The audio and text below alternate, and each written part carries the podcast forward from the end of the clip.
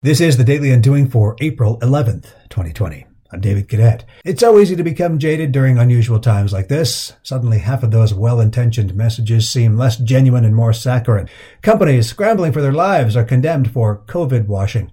I find myself leaning this way a lot, more than I'd like to admit.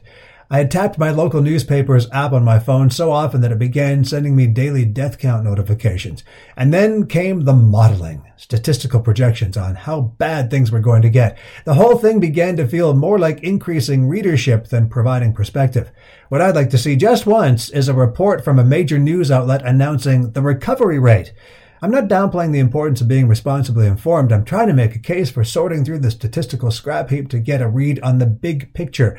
Responsibility requires this of us, and it's ultimately up to us to procure. So sort through as much as you need to to find a balanced diet of news. Today, on the Daily Undoing.